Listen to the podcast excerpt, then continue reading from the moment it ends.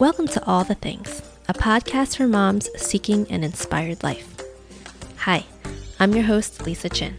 I am a writer and a coach, and my most passionate truth is that the world needs the real you.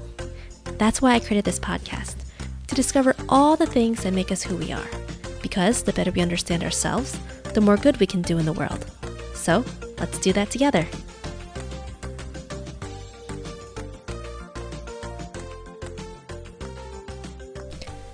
Hello, and welcome to this week's solo episode where I do a reading from my blog and then I kind of riff off of it.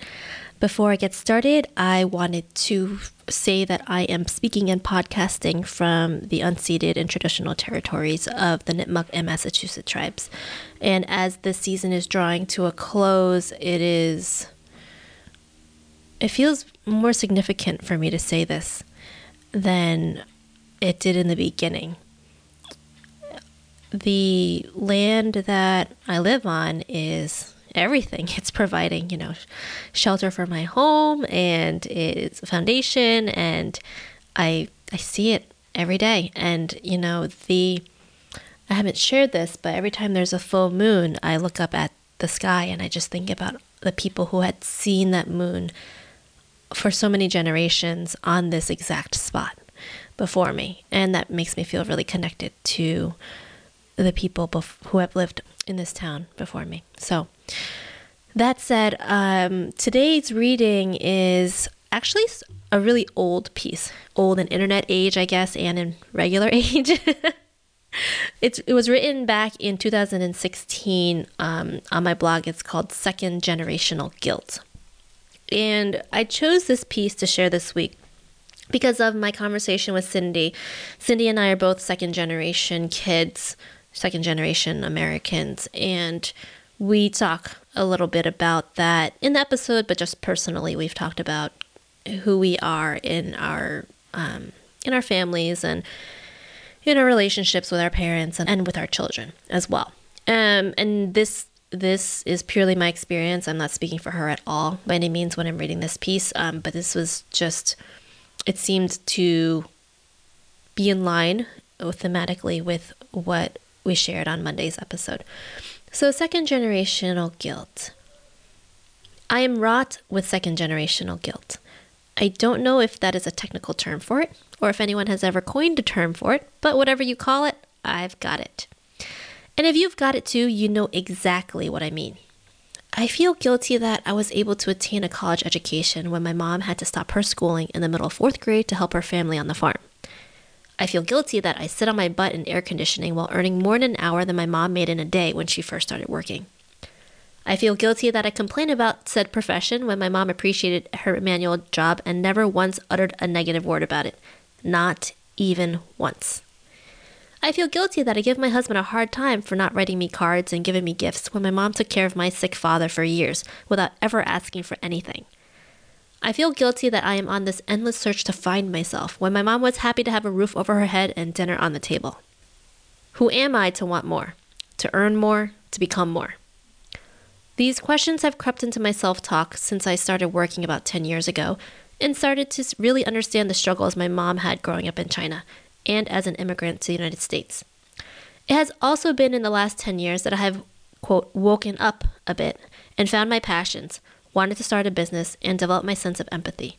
Those have all magnified the guilt. In reality, I am truly a member of the privileged. I am reminded daily when I scroll through my Facebook feed. I have a steady paycheck, a home in an awesome city, and a beautiful family. I have an education and get to pursue learning every day with a full bookshelf of unread books. How dare I want more? I have gotten angry with myself for being unappreciative and to be so consumed with such laughable first world problems. As a mother now, I understand that my life and my problems are exactly what my mom wanted for me. My mom never wanted me to have the struggles she faced. She wanted me to get an education. She wanted me to find a job in an office so I didn't have to work overtime in a factory just to make ends meet. She wanted me to have more opportunities than her, and she did it in the most selfless way possible, uprooting her life from her familiar homeland to allow a better life for her children. So, what am I to do with this second generational guilt? The solution I have pursued over the past 10 years has been to kick ass and start a business, make a lot of money, and repay my mom for everything she has done. I've come to realize that this is way too much pressure to place on myself, and it's actually been stifling my progress. And more importantly, she does not want me to feel guilty, just as I never want my daughter to feel that way. Instead, what I try to do now is honor her in whatever ways I can, and to show her that I appreciate and love her. That means calling her more often, sending her pictures of my daughter, and inviting her to visit me. Those are things that make her truly happy, and I think if I do them more often, I will slowly chip away at the second generational guilt. So, this piece was written five years ago, and it is uh, I love journaling, and this is I call my blog glorified journaling. I love journaling. I love writing about what I'm experiencing at that moment because I get the opportunity to go back and take a look at it and and to feel those emotions that I felt. And then right now as I I'm reading it and I'm thinking about it, I I know that I actually don't feel as much of that guilt. I don't know if it's because I'm further into motherhood than I was before, or if because my mom lives with me now and I don't have that I don't feel that pressure, that that guilt of like, oh, I have all these things that she doesn't get to have. Uh, needless to say, I do also still feel guilty all the time. Um, maybe it's just a natural way of being for me in a way. But it's real this this guilt because i and i talked to my a lot of my second generation friends about it where it's like who am i to have these problems when my my mom never had to worry about those things and part of that really keeps me grounded. I think about what my daughter will if like my daughter will never feel that way you know about herself in in in this second generational guilt that guilt way. I don't know how you know how she'll feel about me and us and all of that, and I I wouldn't even try to pontificate that, but she won't feel that she has privilege that I don't have because I that's essentially what the second generational guilt is is I feel like I have this immense privilege that my mom never got to have because she uprooted her life and her whole existence so that she could give my brother and I a better life. And I actually I wasn't even alive when she moved over. So it was her idea of a family, right? Um and that and Cindy and I talked about that how much respect we have for our parents because that's a lot, you know.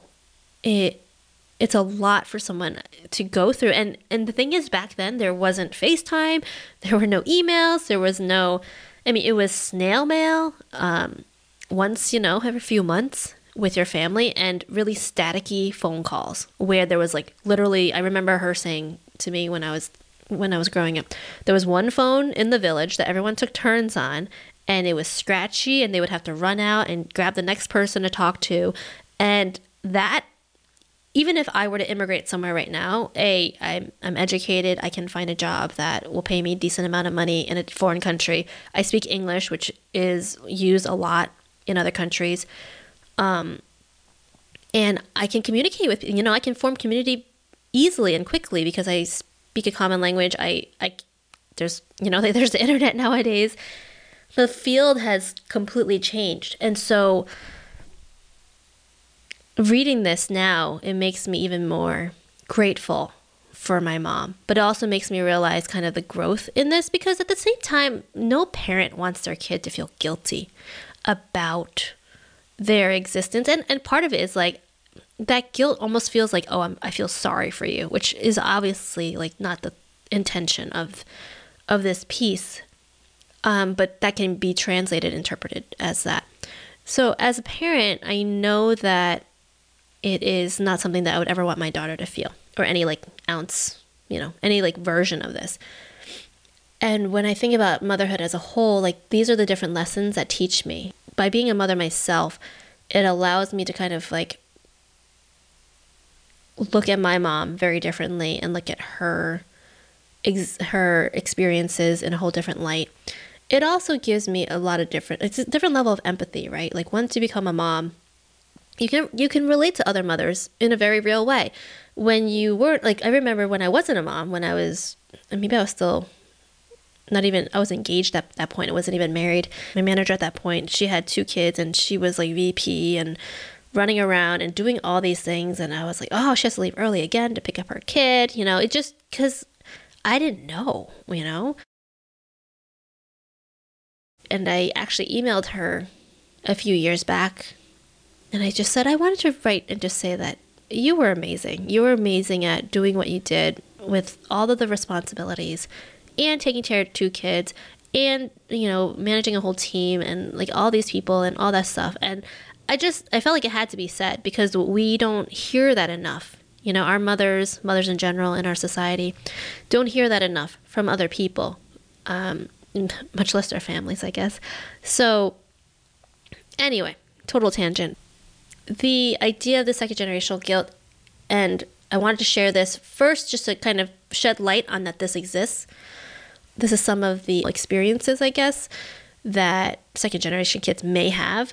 Or there's a d- different version, you know, in the comment section, someone shared kind of their version of second generational guilt.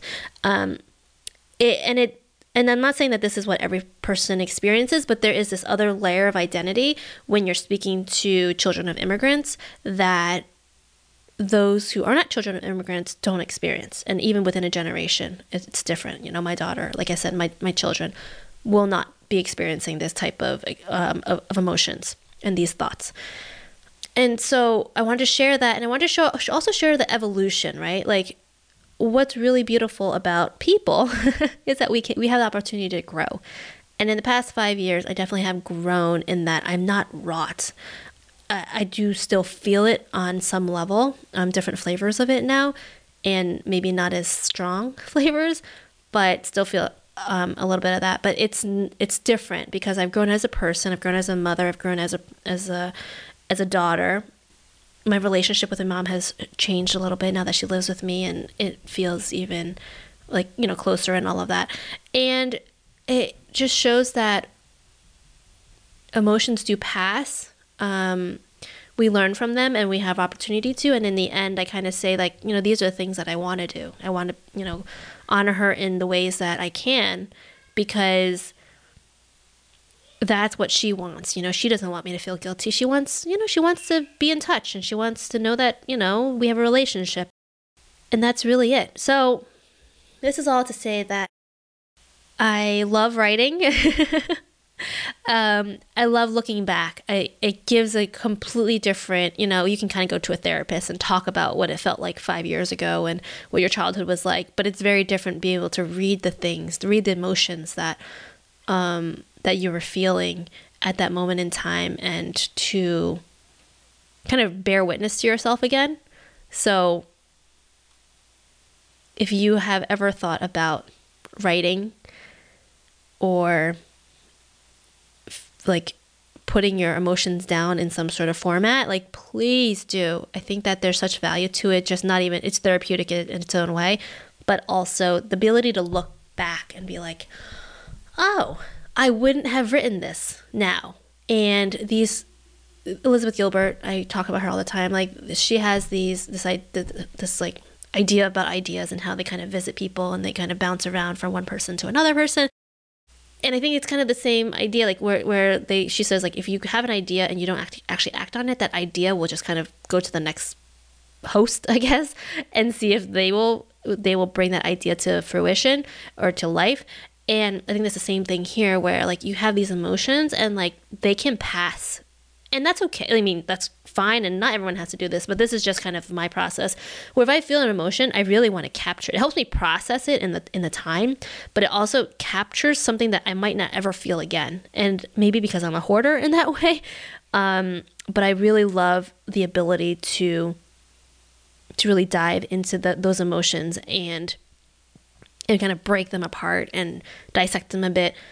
Um, and then it's really cool looking back that's my favorite part about about writing is that I have written all this stuff and like my journals from when you know I was in fourth and fifth grade and so on, and to be able to look back. And I think part of it is like we don't remember everything, right? So there is this value in reflecting and reading and seeing what was important at that point and the, and where we are now and comparing it and the evolution of who we are. Um,